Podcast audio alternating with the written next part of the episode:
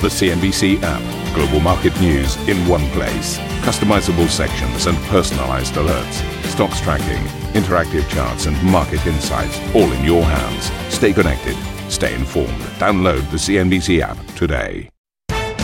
Very good morning, everybody. The headlines this hour the stock rally slows as yields rise. The US 10 year hits a 12 month high, and the curve steepens as St. Louis Fed President James Bullard says investors expect a post pandemic pickup.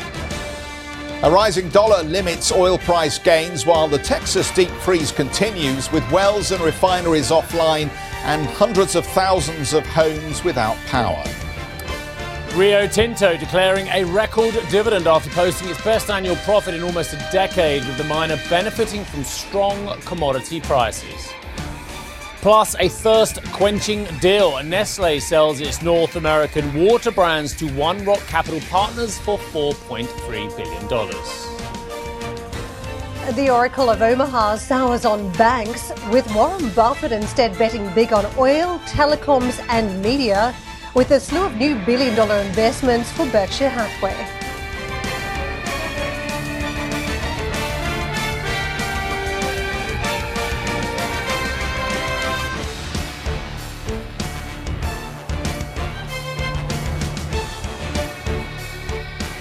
Very good morning, everybody. We've come down to the wall here because what a funny old week this is turning out to be. I think we talked on Monday a little bit about as the US was away for President's Day, it felt like there was a bit of a shift in the way international markets were performing. And so we picked that up and we talked a little bit about it. And here we are. We get to Wednesday, yesterday's session. The US comes back into the trade.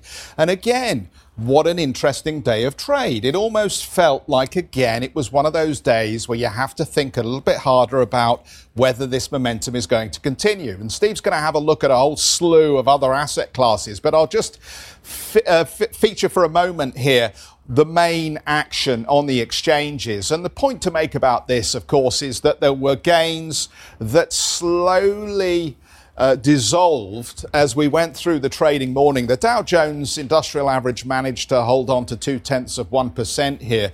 But gradually we saw these markets lose momentum through the trading session. If we could just have a quick look at the banks, that might be helpful. If we can flip over the uh, wall, my friends in the gallery, and we can just have a look at how the banks. Have we got any action on the buttons? Can we have a look at the banks? Can we do that? I know you're arguing in there about what happens with the tape, but we do need to bring some of the boards up. So the banks were a strong feature as you look at the sectors that perform well. And the obvious reason for that to happen is that we got some movement around the cost of money. And that's reflected in the 10 year Treasury yield. So just take on board the gains that we saw in the banks, a representation perhaps what, of the fact that the markets believe that the vaccines are going to work, the reflation trade is going to happen, economic activity is going to pick up, and the lifeblood of the economy, the banks that supply the credit are going to benefit from that, and they're going to benefit from an improvement in the price of money as reflected by the 10 year Treasury yield. So let's have a look at that because this is the story that uh, Steve and I and uh, everybody else has been chatting about pre the show this morning. How important actually is this move to one spot three on the 10 year Treasury note? And I just had a little dig back into some of the conversations we've been having over recent years. And, and you'll remember, uh, of course, this. Um, it is the end of the bond bull market as we know it. 2012? 2012 was. Peter Oppenheimer, Goldman Sachs. Peter Oppenheimer, Goldman Sachs. but much more recently, and someone who is perceived to be the legendary Bond guru. Which one? Like no other. Well, there are a couple here. We could Gross? talk about Jeffrey Gundlach, Gross but that was Gun- Bill Gross, Yeah, I was gonna effectively. say, yeah. So that was January 28. The 10 year yield at that point rose to 2 spot 55%. Hmm. In fact, the reality is that Oh, you've taken it away now. So the reality is, of course, that I'm glad we're working together. We'll get this right in the next hour. The 10 year Treasury yield before the COVID crisis was actually at 2%. But we're suddenly at one spot three, and apparently the market is getting a bit rattled about that. So, do we have inflation coming? Do we have inflation coming? Depends where you measure it, doesn't it, my friend? Uh, everyone I speak to, there is say there's inflation out there in the products that they are using. And Right. look, I, I've always had a problem with core, and I know that central bankers like core. By the way, I just want to mention your spread. It's quite, it's its highest level since 2017. By the way, the 118 points we're seeing on the two to ten, which Yeah. I think is very interesting. That's what's getting them a little bit exacerbated about the steepening, which I mentioned Mm. yesterday. But yeah, there is inflation happening. There, there is no doubt there's inflation happening. I'll give you an example because look, I happen to live in the middle of nowhere and I have an oil tank, so I use uh, heating oil. Okay, and now maybe I can use ground source pump going forward, and I can be greener, or we'll just leave that for the moment. But I paid at the bottom, and to be fair, I did pay at the bottom. Only trader got right last year. 14 pence a litre. I paid 14p a litre for uh, oil to fill up my oil tank. And at the time, I saw on Twitter people saying you need to buy a new oil tank. To which I said I don't really want an oil depot at home, but what I do want is, is cheap oil. One 14p a litre. I just had to fill up my tank at 43p a litre. If that ain't inflation and real inflation for real people, I don't know what is. At the peak of the crisis, I was filling up my car, petrol again, coming in from a long way away. I can't do. I have a- an electric, it just doesn't work. Uh, that 99p a litre at the low. I'm now paying at most 121 to 124 a litre as well. That, ladies and gentlemen, is real inflation. That affects petrochemicals. That affects the whole host of industries as well, uh, and of course food as well. Because one of the things in food is transportation as well, and food prices have gone up. Not a good time to tap you for a loan, obviously, in that circumstance. But but that raises an, an important question.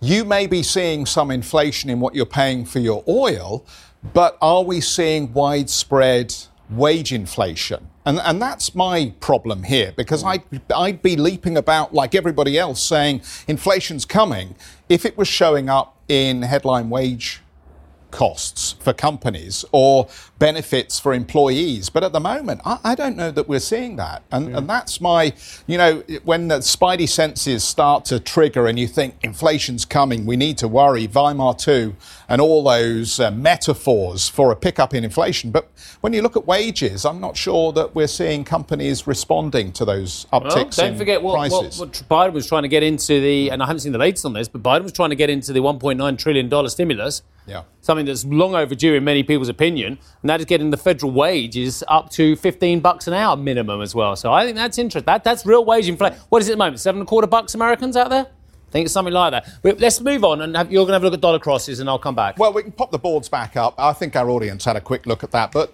again, there are some other interesting features of this. Uh, For all of those out there who are hoping that we're going to have a really strong year for emerging markets and beneficiaries of a weaker dollar, the dollar index continues just to throw a little bit of doubt into the trade.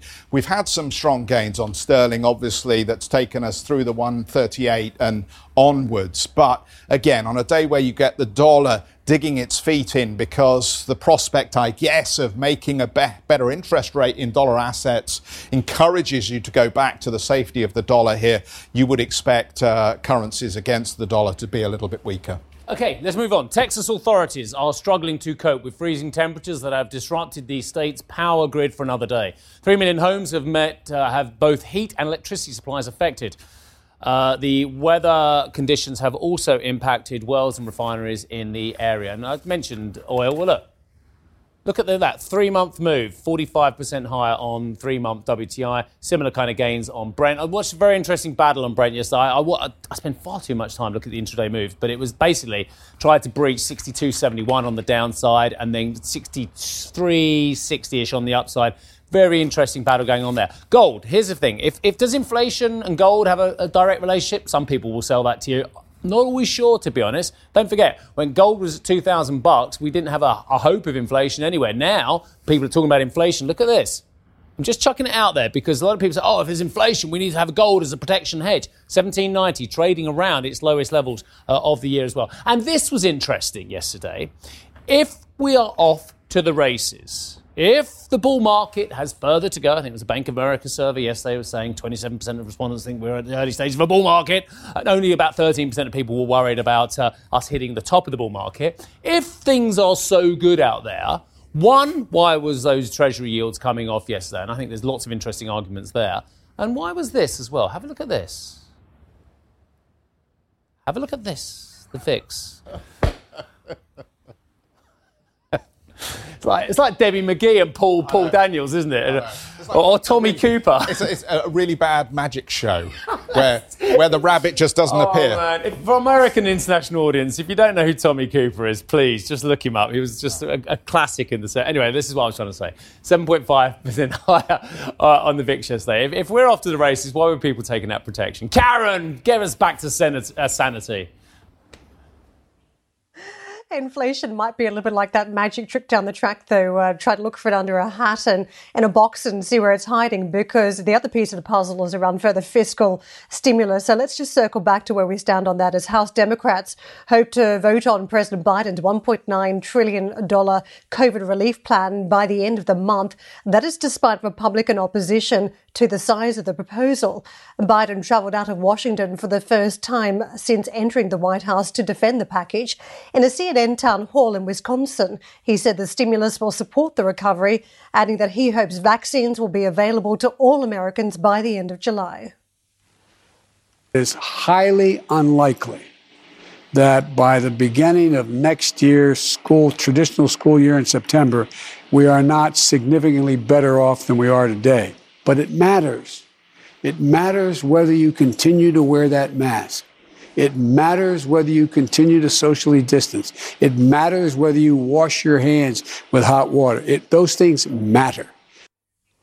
And there was a voice talking to us about inflation on the back of the last crisis. That very key voice was the St. Louis Fed President James Bullard, who now says the economy is on a solid footing as the country heads into the second year of the pandemic. Speaking to CNBC, Bullard said inflation may start to pick up as the US exits the crisis.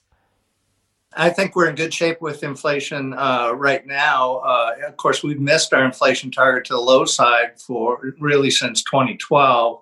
So now I think you do have some more inflation pressure in the economy. I do think inflation will move up this year. We have some earnings crossing this morning. The latest from Kering, the owner of Gucci and the luxury company, reporting that full year revenue fell 17.5% to 13.1 billion euros uh, what we've got on on the actual revenue line, 13.1 billion versus the, the 15.88 billion same time a year ago. So you can see the extent of the pandemic hit on the numbers. Recurring uh, operating income that fell, uh, that was at 3.14 billion versus 4.78 billion euros same time a year ago. So operating income also in reverse income uh, group share at 2.15 billion versus 2.31 billion same time a year ago. So even though we talk about a good crisis for some of the luxury companies, still there has been an impact with the closure of stores and tourists not traveling. The group's net debt totaled 2.15 billion euros at the end of December. The company will ask shareholders, though, to approve a 8 euro per share cash dividend for 2020. So, still asking for a payout to shareholders, despite a fairly rough year, remains confident in its growth potential for the medium and long term.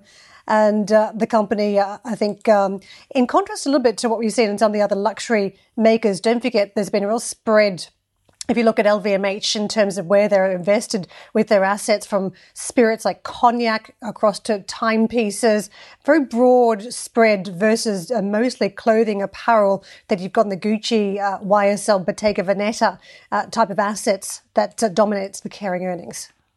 Terrific, Karen. Thank you for that. We may circle back, I think, and talk a bit about luxury because I think it's very interesting to see how uh, the high net worths and others are spending their money. But let's get to Carl Weinberg, Chief Economist at High Frequency Economics. Carl, very good morning to you and thanks for joining us once again.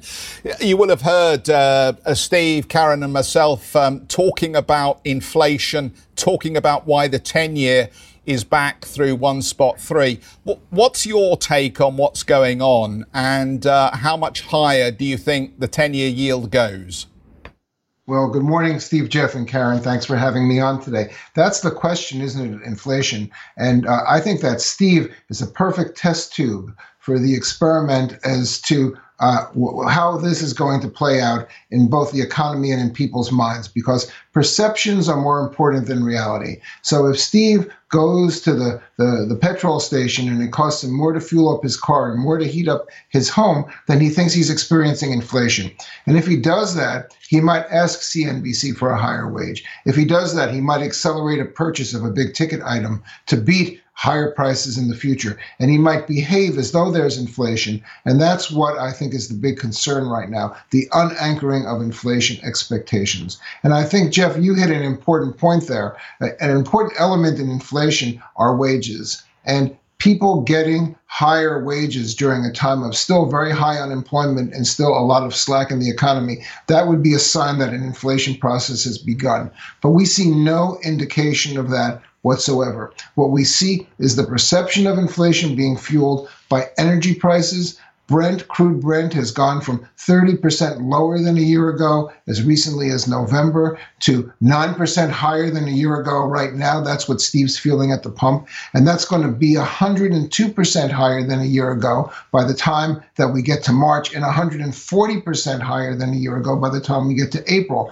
So people like Steve are going to continue to complain about the prices of things at the pump. They're going to say we're experiencing inflation. We're going to see maybe as much as two and three quarter percentage points added to headline increases in CPI, headline inflation rates in the eyes of, of, people. But all increases in the CPI are not inflation, and this is not inflation. And this basis effect and increase will work out of the numbers by the time we get to the end of the year. We're getting back to normal from a depressed base. We're not in a realm anywhere close to where inflation, true inflation, is in sight. So let me ask you for a longer term perspective on this, Carl, because as I look at that issue of whether we are anchored at the lower bound on policy rates, the the big number that comes into my head is is what the near 250 trillion dollars worth of global debt we now have.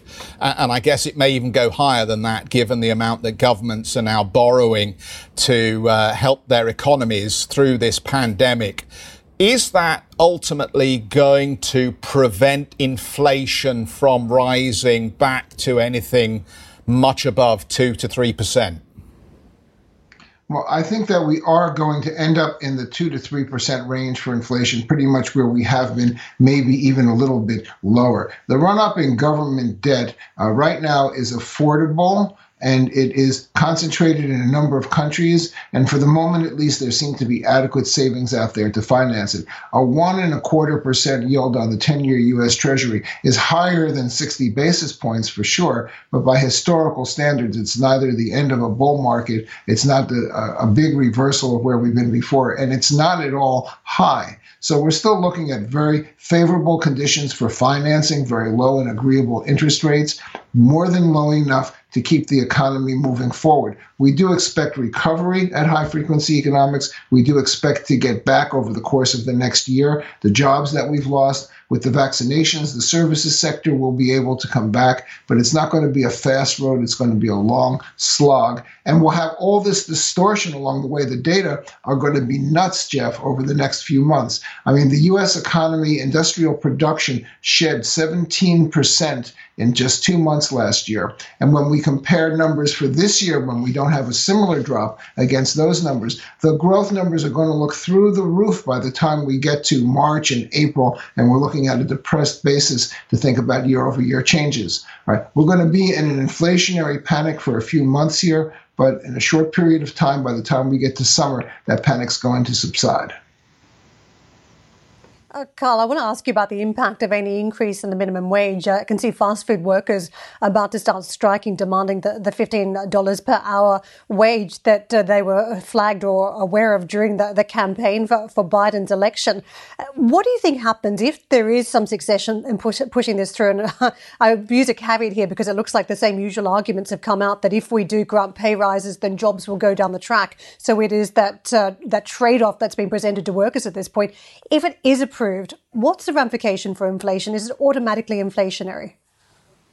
Well, nothing is automatically inflationary. First of all, it has to get passed.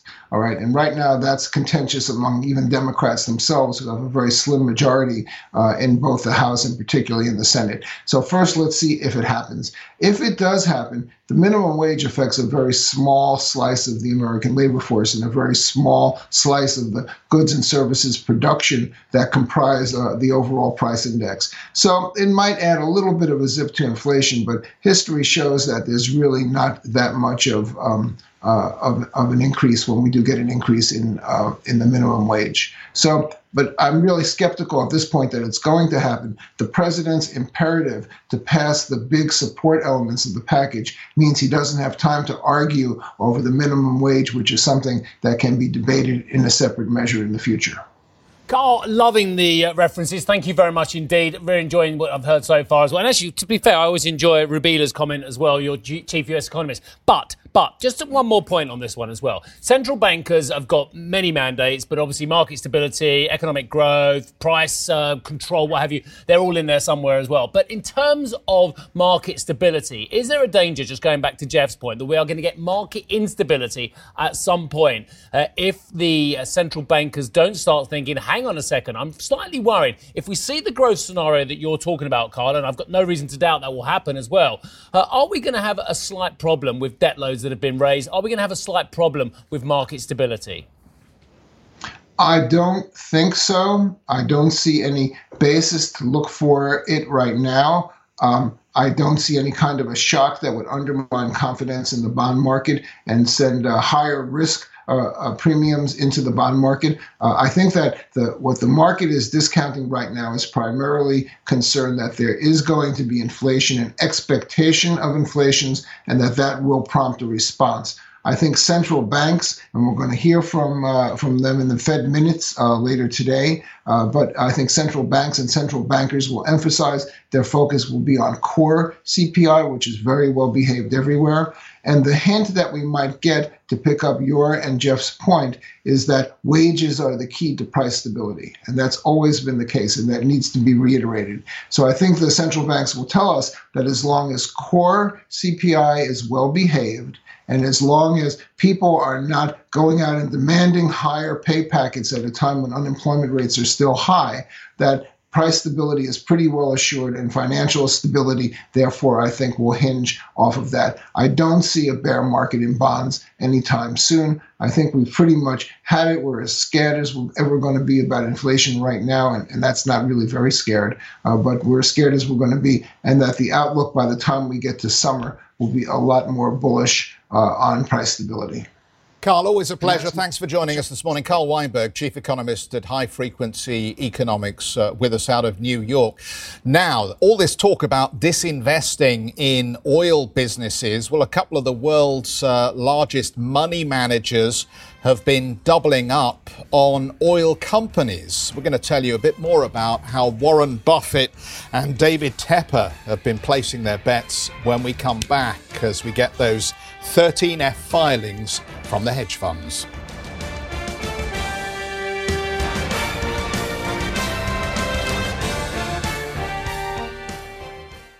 Ambition to me is about doing better. I think ambition creates a pathway. Best advice I can give someone starting off a career is don't have a career, have lots of careers, try loads of different things. Talk to people and put your ambition out there. I don't feel that I've hit peak ambition because it's a learning journey. CNBC is where ambition meets opportunity. What does living ambitiously mean to you? Hear it from our CNBC anchors, reporters, and global business leaders on CNBC.com.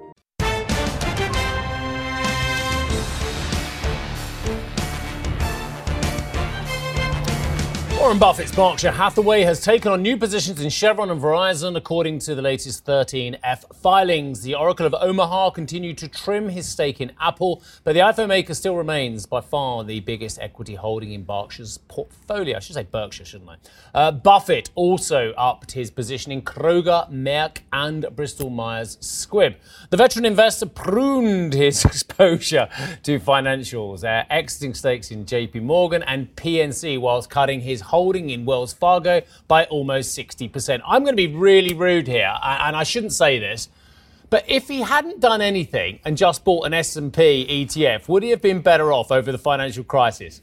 I'm sorry to say, and I know I shouldn't do that because it's sacrilege, because this man is awesome and has done so many amazing things over the year. But when I look at the chart of his performance over the entire financial crisis, I think he's underperformed the S&P by double digits. I think it's about 13, 14%. I haven't got the exact number, but it looks like that to me as well. So dare I say, you know, amazing man, amazing portfolio, knows his stuff far better than I ever will, but he has underperformed significantly, guys. Steve, thanks. I was going to pick up on the Verizon story because you may have touched on something. And what is jumping out to me around these bets is that uh, Buffett is picking up some potential outperformers down the track, stocks that may have un- underperformed during this crisis and may have a stronger ramp up down the track. And that's the difference if you're buying uh, the index versus buying actively on the markets. You need to find that outperformance somewhere.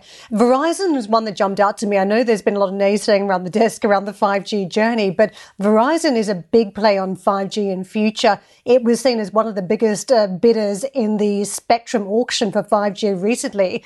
But, uh, you know, so too at the other end of the spectrum, um, you, you also seen a bet at the lower end that uh, if there is some sort of extra competition coming through from players like uh, T-Mobile, then you've got Buffett also at the other end of the spectrum. So I think it's fascinating that he now sees an opportunity around that end of the market. ARPUs recently in Verizon's numbers a few weeks back also started to turn a corner. So perhaps it is that, that early investing, the early signaling where he gets on board and finds that real recovery stock. And I thought for me, it was really quite evident in the telecommunications space. Karen, I'm just going to palpably come back at you because what you said is just not true. I haven't naysayed the technology of 5G. What I've naysayed is the profitability of operators from 5G, given the expenses of the rollout. These companies didn't make any near, near the kind of money they said they were going to make at the turn of the century on 3G. They haven't seen a benefit in their share prices, quite the opposite from 4G. I have great historical data which adds to my skepticism that says that 5G for operators will remain very tough, Karen. So this is the point that the naysaying is around the profitability, right? And uh, you know, you might have the same sort of comments to make around Verizon that it is a risky bet, and you could be right. But I think what's interesting is that there's roughly about three major players in that American market, and Buffett's gone for two of them. One of the, uh, the companies Verizon seen as potentially the best placed and the best performer. But if that's not the case and it's undercut by competition, he's also brought the, the other end of the spectrum right at the bottom, the, the third player. So I think it's a bet on 5G in every respect. So, you know, you could be right, but uh, Buffett's probably cleverly playing the, the story as it unfolds now.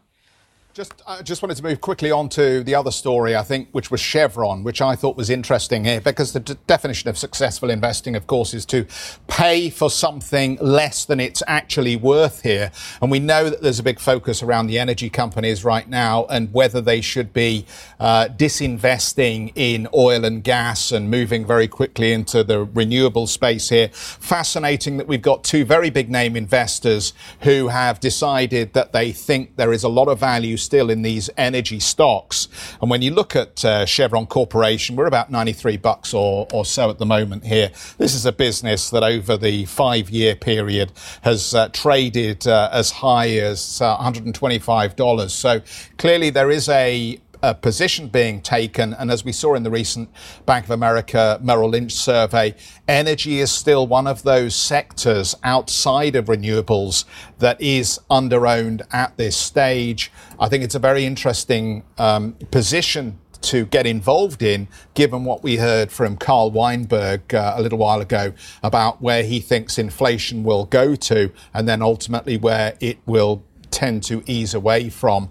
Is this a short term trade on the oil stocks, or is this the beginning of building positions by some of these major investors because they think that there are opportunities further down the road for the energy price to remain higher for some time? Thank you for listening to Squawk Box Europe Express. For more market moving news, you can head to CNBC.com. Or join us again on the show with Geoff Cutmore, Steve Sedgwick, and Karen Tso, weekdays on CNBC.